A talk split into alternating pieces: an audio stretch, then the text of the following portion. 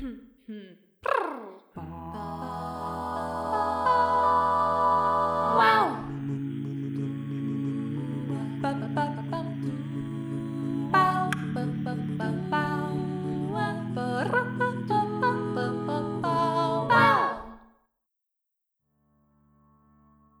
Gergő, hogy vagy, mi újság? Szia Tündi, köszönöm szépen, jól vagyok, egy eléggé érdekes hét után járunk most. Ugye múlt héten Magyarországon voltam egy kicsit családlátogatóba, és Visszaértem vasárnap, hétfőn már kezdődött a munka, aztán pedig pénteken kulminálódott az egész abban, hogy három meetingen volt, ami több mint négy óráig tartott, uh. és onnantól kezdve gyakorlatilag az egész hétvégén meg volt határozva, hogy miről szól, de hát aztán nyilván lelkes voltam, hogy vehetünk fel új részeket, hát. és pihenhetek, Úgyhogy, ja, mi a helyzet veled? Hát azt jó hallani, hogy akkor a hétvége az legalább remélhetőleg úgy telik, ahogy egy hétvégének jó telnie. Én utazgattam még nagyon kicsit, egy-két napra visszaugrottam Readingbe, az előző lakhelyünkre, mert hogy baráti körrel találkoztam a most már régi énekkarommal, szóval egy jó csütörtök esti buli volt, és még aztán még bementem a,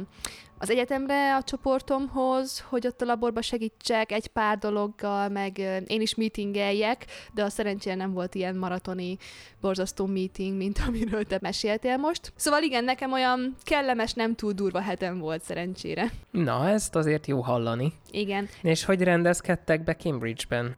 Hát folyamatban a dolog, még meg kell szokni az új helyet, még be kell járni az új helyet, Közben egyébként tényleg elkezdtem járni be a könyvtárba dolgozni, van egy új biciklim, mert itt mindenki hát, többé-kevésbé biztonságos módon biciklivel közlekedik, sokan nem igazán figyelnek sajnos. Egy érdekes hely Cambridge, teljesen lapos, olyasmi, mint hogy ugye, ugye mind a ketten Szegeden végeztük a, a vegyészakot még annó egyetemen, ugye Szeged is teljesen lapos és könnyű biciklivel ide-oda jutni. Cambridge az ugyanaz, semmi domb tényleg, szóval nem meglepő, hogy ekkora a biciklis kedv. Igen, most így, hogy belegondolok, a legdurvább meredekség Szegeden, az az új hídon volt. Igen, Tehát, ezt, ezt akartam mondani, hogy átjutni a, a hídon Szeged két oldalak között. Így van. Itt is hasonló, körülbelül olyasmik vannak. Reading az, az más volt, ott nem bicikliztem, meg ott sokkal kevesebben bicikliznek, mert az nem lapos. Ugye az a Temze folyó völgyében van, és onnan például, hogyha a város központból a kampusz felé mennénk ki, akkor ez egy nagyon masszív hegymászás hát mondjuk nem attól függ, hogy ki mennyire sportos és mennyire van benne a biciklizésben, meg nem is jók a bicikliutak, de itt Cambridge-ben majd élvezem a, a suhanást és a, a biciklizést, csak ne jöjjön nekem senki. És hát azért Cambridge-ben eléggé sok a zöld terület is, nem? Tele vagytok Igen, növényekkel. abszolút, és milyen csodálatos növényekkel. Ugyanis ez lesz a mai témánk, ezt azért is ö, választottam, hogy erről beszéljünk. Volt kettő, illetve hát kettő összefüggő ötlet, kettő összefüggő ok, mégpedig nem olyan régen, egy néhány hónapja jött ki a BBC-n Sir David Attenborough-nak a legújabb ismeretteljesztő sorozata, amit zöld bolygónak neveztek el. Ugye ez azon egy érdekes ilyen szójáték kicsikét, hogy volt korábban a kék bolygó sorozata, abból volt kettő is Attenborough-nak, és most pedig ugye a zöld bolygó név alatt a csodálatos növényvilágról beszéltek, és tényleg lenyűgöző képek, lenyűgöző sorozatról van szó, és a kórusomban, amiről az előbb beszéltem, hogy akikkel találkoztam a héten, több botanikus is van, akik növényekkel foglalkoznak, és lenyűgöző tényekről, érdekes információkról tudnak beszélni, és hát ugye voltak korábbi epizódjaink csodálatos állatvilág témakörben, hogy bizonyos állatok milyen érdekes dolgokra képesek, de még érdekesebbek tudnak lenni sokszor a növények is, szóval beszélgessünk ma erről egy kicsit. Jó, hát beszélgessünk, de azért ugye eleve elképzelni azt, hogy növények vagyunk, és a lábaink a földben ragadtak, nem tudunk mozogni, vagy beszélni, mit tegyünk, hogy együnk, ígyunk, stb. Tehát, hogy ez azért a, nyilván számunkra elképzelhetetlen, főleg azért, mert a növények ugye alapvetően nem rendelkeznek szürke állományjal, hogy ezt az egészet át is gondolják, de mégis ez a mindennapi életüknek a része, és ugye erre számos stratégiát kifejlesztettek, nem csak a túléléshez, hanem a körülöttük lévő más növényekkel, állatokkal, illetve mikroorganizmusokkal való kölcsönhatáshoz is. Ezeknek a stratégiáknak a némelyike olyan kémiai vegyületek használatát foglalja ugye magában, amelyek a növény által a környezetének küldött üzenetként működnek. Tehát ugye az agyunkban is, ha belegondolunk, ott ezek a, az elektromos impulzusokat sem úgy kell elképzelni, hogy most ott van egy szikra, és az átszikrázik egyik neuronról a másikra, hanem ott is azért ugye ilyen elektromosságot vivő vezető molekulákkal dolgoznak, és ez nincsen másképp a növényeknél sem, csak ők egy kicsit komplexebb kommunikációs rendszert fejlesztettek ki a molekulákkal, um, olyan szempontból, hogy bizonyos molekulák más és más fajta jelátvitelt jelentenek. Igen. És ugye a tudósok több kreatív módszer dolgoztak már ki annak megbecslésére, hogy milyen és mennyi vegyi anyag van egy növényben, ha pedig sikerül azonosítani a növényi vegyületek nagy változatosságát, akkor ugye a jövőben talán jobban meg tudjuk érteni, hogyan nőnek a növények, és hogyan lépnek egymással kölcsönhatásba, illetve a környezettel önmagában. Emellett talán ezeket a vegyületeket képesek leszünk felhasználni akár gyógyszerek előállítására is, illetve egészségesebb, esetleg ízletesebb zöldségek termesztésére. Igen, pontosan. Szóval akkor térjünk arra rá, hogy milyen vegyi anyagokat, kémiai anyagokat értünk az alatt, amikor a növényekről beszélünk, és hogy ez, ez hogyan is jelenik meg a növények esetében.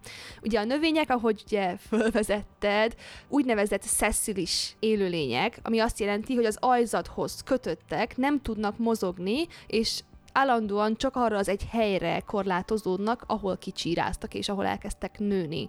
És aztán, ahogy a növények növekednek, meg kell birkózniuk a folyamatosan változó, néha például túl száraz, máskor túl nedves környezettel. Ugye gondoljunk csak például az évszakok változására, vagy a különböző időjárási viszonyokra a nap és az éjszaka folyamán. És minthogyha ez még nem lenne elég, a növényeknek rendelkezniük kell stratégiákkal ahhoz is, hogy például ugye kölcsönhatásban lépjenek a szomszédaikkal, vagy hogy odavonzzák azokat az állatokat, amelyek segítenek nekik magjaikat vagy virágporukat egyik helyről a másikra szállítani, illetve, hogy megvédjék magukat az őket megenni akaró állatoktól. Az egyik stratégia, amelyet a növények mindenhez használnak, az a nagyszámú vegyi anyag, úgynevezett metabolitok vagy anyagcsere termékek előállítása. A növényi anyagcsere termékek olyan kis kémiai vegyületek, amelyek segítik a növények növekedését, és ugye, ahogy mondtuk, más szervezetekkel való kölcsönhatását is. Igen, és hát azért, ha belegondolunk, még amit az előbb mondtam, hogy ugye talán ízletesebb növényeket tudunk előállítani és zöldségeket, azért a legtöbb olyan növényi, nem is így mondanám, hogy legtöbb, de rengeteg olyan ö, növényi íz van, ami számunkra rendkívül kellemes, de mégis a növény azért állítja őket ugye elő, hogy megvédjék magukat. Tehát ilyen például ugye a paprikában a kapszaicin, amit nagyon szeretnek az emberek, hogyha valami fűszereset, csípőset szeretnének fogyasztani, vagy ugye a mustárnak is ez a, a csípős ízét adó vegyületek, illetve a hagymának ugye a, a szag és ízanyaga, a fokhagymának, ugye ott van benne az alila alkohol, ha jól emlékszem. Tehát, hogy ezek mind-mind olyan vegyületek, amit az evolúció azért pakolt bele a növényekbe, és ugye itt most az evolúciót azt eléggé megszemélyesítettem, de azért van ugye ott, hogy a növény meg tudja magát védeni. Erre jön a, az ember, fogja, kiássa, aztán beledobja kicsit megüvegesíteni a hagymát, aztán mehet rá minden.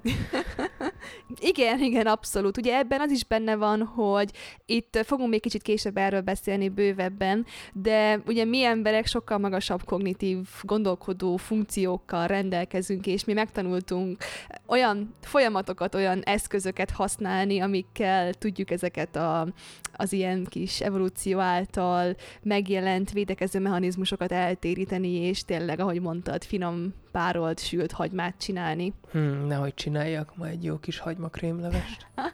Na mindegy.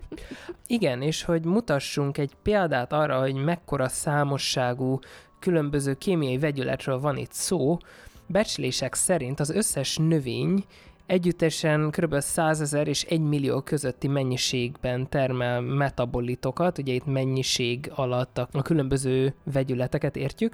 Ezeknek a tanulmányozásához a tudósok két csoportba osztják ezeket az anyagcsere termékeket, az elsődleges, illetve a speciális metabolitok. Az elsődleges metabolitok minden növényben megtalálhatók, és segítik a növény növekedését, fejlődését, szaporodását. Ezeknek az egyik legismertebb csoportja ugye a szénhidrátok, amelyek a növények számára energiát biztosítanak a növekedéshez részben, ugye a másik részben pedig vázanyagként is működnek. A specializált anyagcsere termékek csak a különböző növényekre jellemzők, és segítenek a növényeknek más szervezetekkel való kölcsönhatásában, és ugye ebben az epizódban, a továbbiakban főleg ezekre a specializált anyagcsere termékekre fogunk összpontosítani, hiszen ugye az előbb említett szénhidrátoknál például ugye a cellulóz, mint vázanyag, tehát hogy ez erősíti a növényeket, ezt ismerjük, vagy a keményítő, ami szintén ugye szénhidrátokból áll, ez is egy olyan anyag, amit nagyon sok helyen megtalálunk, ebből lesz a finom puding. Tehát, hogy azért ezek nem annyira érdekesek ilyen szempontból, kutatási szempontból rendkívül érdekesek, és rendkívül nagy számú felhasználásuk van. Igen. Tehát ugye én a, a mesterdiploma munkám során, amikor Svájcban dolgoztam, ott konkrétan cellulóz alapú vírus szűrőt készítettem. Tehát egy olyan szűrőt, ami képes a vízből kiszűrni a vírusokat, és mégis cellulózból készült az egész, gyakorlatilag papír. Úgyhogy rendkívül nagy potenciál van ezekben az anyagokban is, de most azért korlátozódjunk mégiscsak a speciális anyagcsere termékekre. Igen. Na és akkor gondolkodjunk el azon egy kicsit hosszabban, hogy vajon hogyan képes egy növény megvédeni magát, hogyha jön egy gonosz állat például, és meg akarja enni. Ugye a növények, és vegyük például a növényevő rovarokat, ezek évmilliók óta élnek együtt, és ez alatt a hosszú idő alatt a növények elkezdtek kifejleszteni mérgező, védekező vegyületeket. Tehát amikor például egy rovar elkezdi megenni a káposzta leveleit, a növény növeli a glükozinolátoknak nevezett mérgező, speciális metabolitok mennyiségét, amelyek aztán még mérgezőbb vegyületek kialakulnak át a rovarok számára. Ezek a vegyületek nagyon kellemetlen ízűvé teszik a káposzta leveleit, ami elriasztja a rovarokat attól, hogy megegyék azokat. A glükozinolátok egyébként ismerősek lehetnek számunkra, hiszen ezek adják több zöldség, ugye például mondtad a mustát korábban, de a brokkoli vagy a retek jellegzetes ízét. Ugyanakkor ezzel együtt a rovarok aztán kifejlesztettek olyan módszereket, amelyek elviselik ezeket a mérgező vegyületeket, így továbbra is meg tudják enni ezeket a most már csak idézőjelesen mérgező növényeket. És ez a növények és rovarok közötti folyamatos küzdelem, ez az, ami új, speciális anyagcsere termékek evolúcióját eredményezte. És ugye, ahogy, ahogy utaltál rá korábban, ugye az evolúciót nem úgy kell elképzelni, hogy most egy rovar jött, és hogy hú, ez a növény, ez nekem mérgező, és akkor gyorsan fejleszek ki rá egy módszert, hogy ne legyen mérgező, hanem ugye úgy történik, hogy szaporodás közben történnek folyamatosan random, véletlenszerű mutációk a genetikai állományban. És hogyha egy ilyen random mutáció, az egy olyan új egyedet eredményez, aki például jobban védett ez ellen a mérgező vegyületek ellen, tehát jobban tolerálja azokat, akkor az hosszabb ideig fog élni, miután esetleg megette azt a káposztát, és nagyobb eséllyel fogja utána a saját örökítő anyagát tovább örökíteni, és átadni az utódainak, akik aztán utána tovább hordozzák ezt a, a mondjuk úgy, hogy védettséget, vagy jobb toleranciát, és emiatt így tud tovább alakulni, és aztán persze aztán ugye a következő random mutációk a növényekben is tudnak olyan egyedet létrehozni, aki aztán mondjuk még mérgezőbb, és így tovább, így történik az evolúció ebben a helyzetben. Igen, és talán egy kis kitekintést, hogyha most megengedsz nekem, ugye nemrég kapta a kémiai Nobel-díjat Francis Arnold, aki abban az évben, ha jól emlékszem, kettő nő közül az egyik volt, a, akik megkapták ezt a díjat, és ő az, aki az irányított evolúcióért kapta meg ezt a díjat. És ugye mit is jelent ez az irányított evolúció? Tehát ő fogott egy egyszerű baktérium törzset, bármelyik, aki szimpatikus lehet, És ugye ez mindig úgy néz ki, hogy ezt a, a mintát rárakják egy ilyen agar kocsonyára gyakorlatilag, és aztán ez ilyen pöttyökben elkezd különböző kolóniákat fejleszteni, és minden egyes ilyen kolónia az egyetlen egy baktériumtól indult el, mert ugye a baktériumok azok osztódással szaporodnak. És ő kitalálta azt, hogy ő szeretné az egyik adott vegyületet előállítani baktériumok segítségével, de ez egy olyan vegyület, ami nem feltétlen természetes. Ezért azt csinálta, hogy megvizsgálta, hogy ezek a baktériumok éppen hogyan bírják a kiindulási anyagok jelenlétét, illetve hogy hogyan is alakítják ki, milyen közel mennek az általa áhított végeredményhez, és azok a baktériumok, amik közelebb mentek, azokat kiválasztotta, második körben megint kitenyésztette őket, megint kiválasztott néhány kolóniát, és folyamatosan figyelte, hogy melyek azok, amik a legjobban és legközelebb mennek ahhoz, ami őt érdekli, és végül, ha jól tudom, ilyen tizen pár ciklus után eljutott oda, hogy egy adott természetben előforduló baktériumból kitenyésztett mindenféle hozzáadott anyag nélkül olyat, ami a számára előírt és a számára áhított anyagot képes kialakítani. Na most ez ugye irányított evolúció, ez néhány nap, néhány hét alatt megtörténhet a laborban. Innentől kezdve egyértelmű, hogyha a környezeti hatások szépen lassan változnak, akkor néhány év ezred, néhány év millió alatt a növények és állatok is képesek ilyen szempontból alkalmazkodni a környezeti hatásokhoz.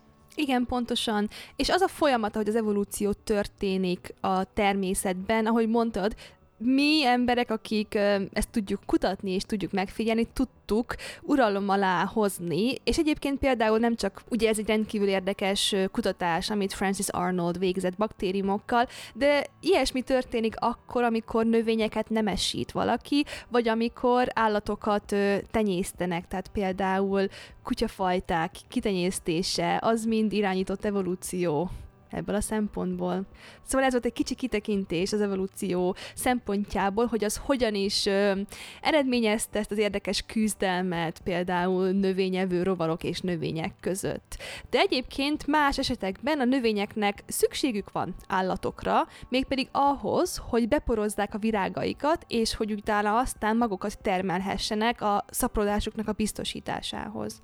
A beporzó rovarok, állatok nem csak a növények szaporodásához, hanem még az emberek számára is fontosak, mivel a világ élelmiszer növényeinek 75%-a a beporzóktól függ.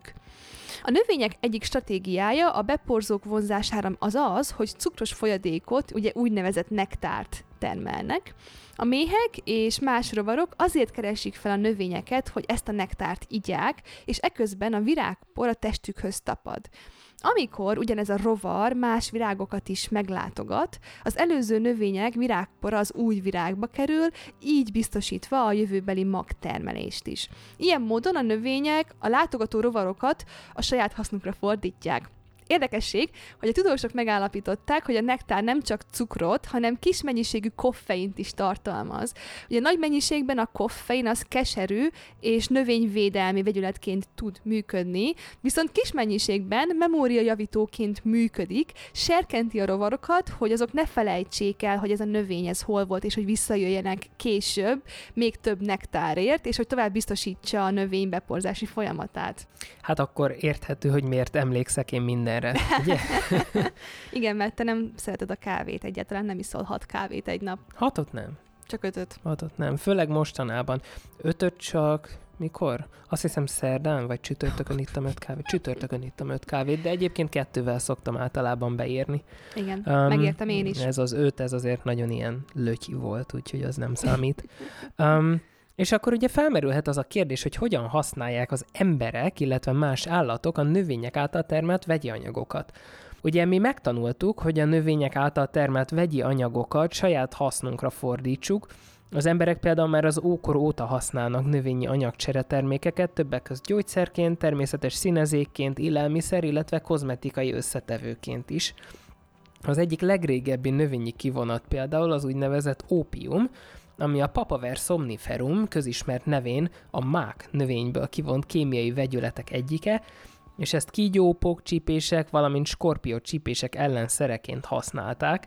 Hát napjainkban ugye az opium, illetve az opiumban található számos vegyi anyag közül az egyiket, a morfiumot használjuk, és ezt fájdalomcsillapításra írják fel, illetve azért a, a mák növényből eléggé sok másik anyagot is használunk, ugye a papaverint, ha jól emlékszem, például szoktuk használni köhögés csillapításra, és ezért is probléma az, hogy sok köhögés csillapítónál tényleg csak akkor szabad őket bevenni, amikor nagyon muszáj, mert van olyan köhögés csillapító, ami képes függőséget kialakítani. És aztán ugye ott van a másik ilyen csoport, például a szaponinok, az emberek által használt növényi vegyületek másik jól ismert példája, ezek olyan speciális anyagcsere termékek, amelyeket hagyományosan természetes tisztítószerként használtak. A név ugye a latin sapo szóból származik, ami szappant jelent. Egy nagyon fontos szaponin keverék, a QS21 nevű, egy csilei fából származik, és védőoltások készítéséhez használják összetevőként illetve ezek a szaponinok számos különböző növényben és fában jelen vannak, ahol olyan kellemetlen vegyületként működnek, amelyek távol tartják a rovarokat a növények leveleinek elfogyasztásától, és a világ őslakosai is gyakran használják ezeket a növényi kivonatokat természetes szappanként. Ide még érdekesség az, hogy ha valaki fogyaszt kinoát például, az nagyon jól tudja, hogy mielőtt megfőzzük a kinoát, vagy felhasználjuk, azelőtt nagyon meg kell mosni. És ennek az oka az, hogyha úgy, ahogy van, megfőzzük, akkor nagyon keserű lesz, és ennek a szaponin az oka, a kinoa magnak a külsején ez uh, ott van, ugye ez nem az, hogy megtapad, hanem oda van termelve, pont azért, hogy a rovaroktól, illetve a madaraktól kicsit védje a, a növény a terméket, de hát ezt azért mi egy jó melegvizes mosással le tudjuk szedni. Ugye az eső az nem okoz problémát ilyen szempontból, mert az általában nem szokott melegvizes lenni, de valóban mi is találkozhatunk ezzel a mindennapjainkban. Igen, abszolút. És aztán ugye ezek a növényi metabolitok még más állatok viselkedését is befolyásolhatják, erre egy példa a macskamenta növény, ami egy úgynevezett nepetalakton nevű vegyületet termel. Amikor a macskák megszagolják ezt a növényt, akkor nagyon így játékossá és nyugodtá tudnak válni, ettől a vegyi anyagtól. A nepetalaktont általában a növények védekezési mechanizmusaival hozták összefüggésben, azonban a tudósok még nem teljesen értik a szerepét, de viszont azt gondolják, hogy a növények nepetalakton termelésének jövőbeli kutatása az lehet, hogy majd segíthet új, nyugtató és relaxáló hatású gyógyszerek, illetve új bio rovarölőszerek kifejlesztésében is a mezőgazdaság számára. Összességében még messze vagyunk attól, hogy ugye persze az összes nagyon nagy számú különböző növényi metabolitot azonosítsuk, és még messzebb attól, hogy ugye megértsük, hogy hogyan állítják őket elő a növények pontosan. Az elmúlt évtizedekben azonban a technológiai fejlődés lehetővé tette a tudósok számára, hogy több növényi anyagcsere terméket fedezzenek fel.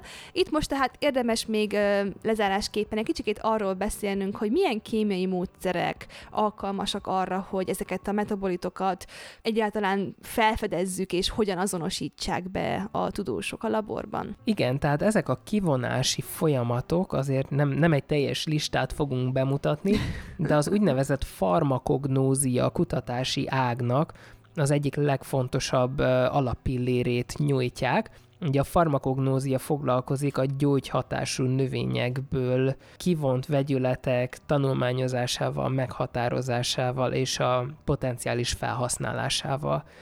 Ugye az emberek már nagyon régóta végeznek olyan tevékenységeket, amikor kivonják a növényekből a specializált anyagcsere termékeket, ezt a kivonást mi idegen szóval extrakciónak mondjuk, és erre egy nagyon egyszerű folyamat, amit a legtöbben használnak szinte minden nap, az a kávé vagy a tea főzés, ugye? Igen.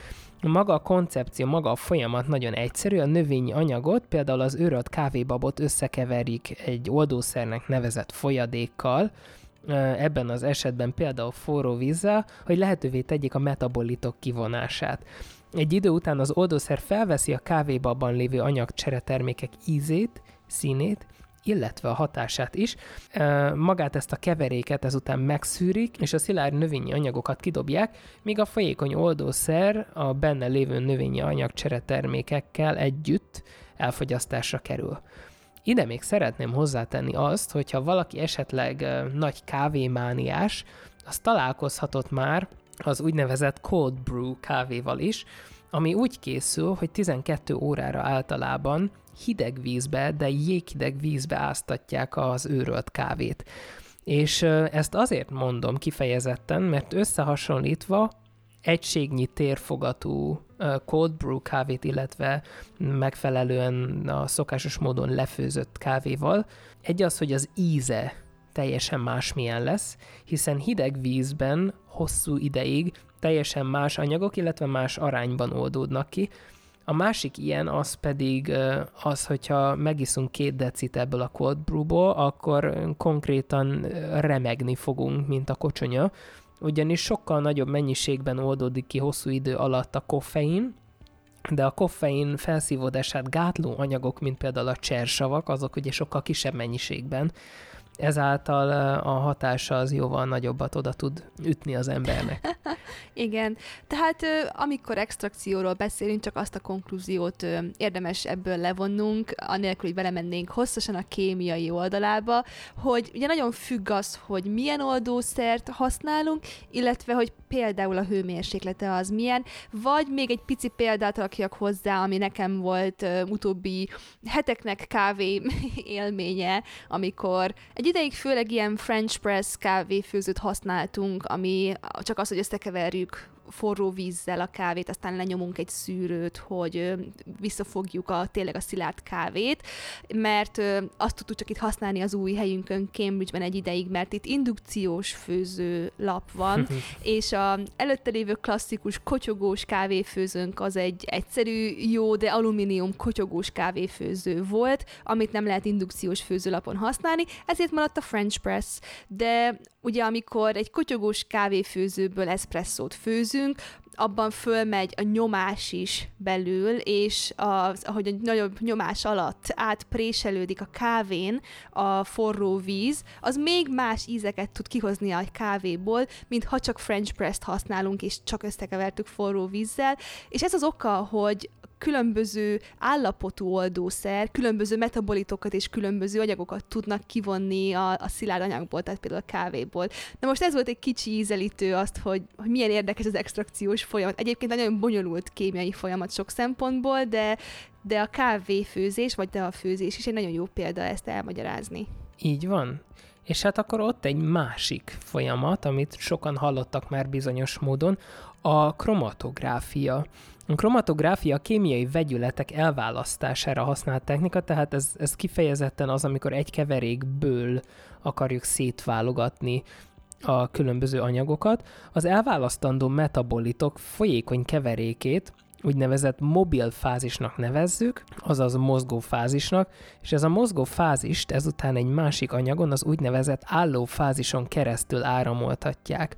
A mozgó fázisban, azaz a növényi kivonatban lévő különböző metabolitok különböző módon lépnek kölcsönhatásba az álló fázissal, és egyes metabolitok emiatt aztán lassan, mások gyorsabban mozognak ebben a, az állófázisban, ami aztán a különböző metabolitok szétválasztását eredményezi időben, ahogy elhagyják sorban ezt az állófázist.